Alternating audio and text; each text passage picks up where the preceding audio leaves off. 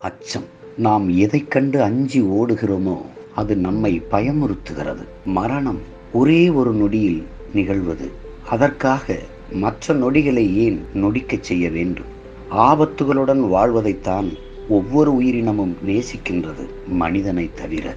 மனிதனை பின்னுக்கு தள்ளும் அசூர பலம் பயத்திற்கு உண்டு. பயம் கொள்ள ஆரம்பித்தால் அது பேருருவம் எடுத்து படாத பாடுபடுத்துகிறது சத்தியத்துடன் நிமிர்ந்து நிற்கிறவன் பயம் கொள்ள தேவையே இல்லை.